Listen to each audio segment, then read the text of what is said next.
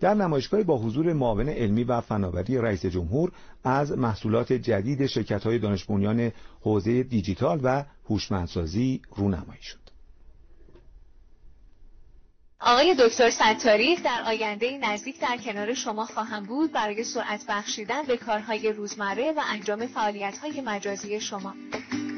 تعجب نکنید این صدای یک دستیار هوشمند است که امکان ارتباط با رایانه ها را برای افراد فراهم می کند. اولین پیکره گفتگو محور با هوش مصنوعی که توسط متخصصان داخلی در کشور بومی شده.